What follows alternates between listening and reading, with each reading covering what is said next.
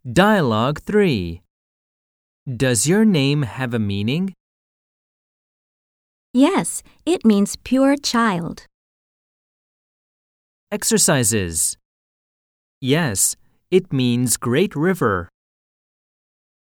Yes, it means hope. More expressions.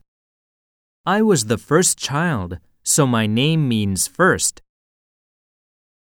I was named after my grandmother. It means spring child because I was born in May.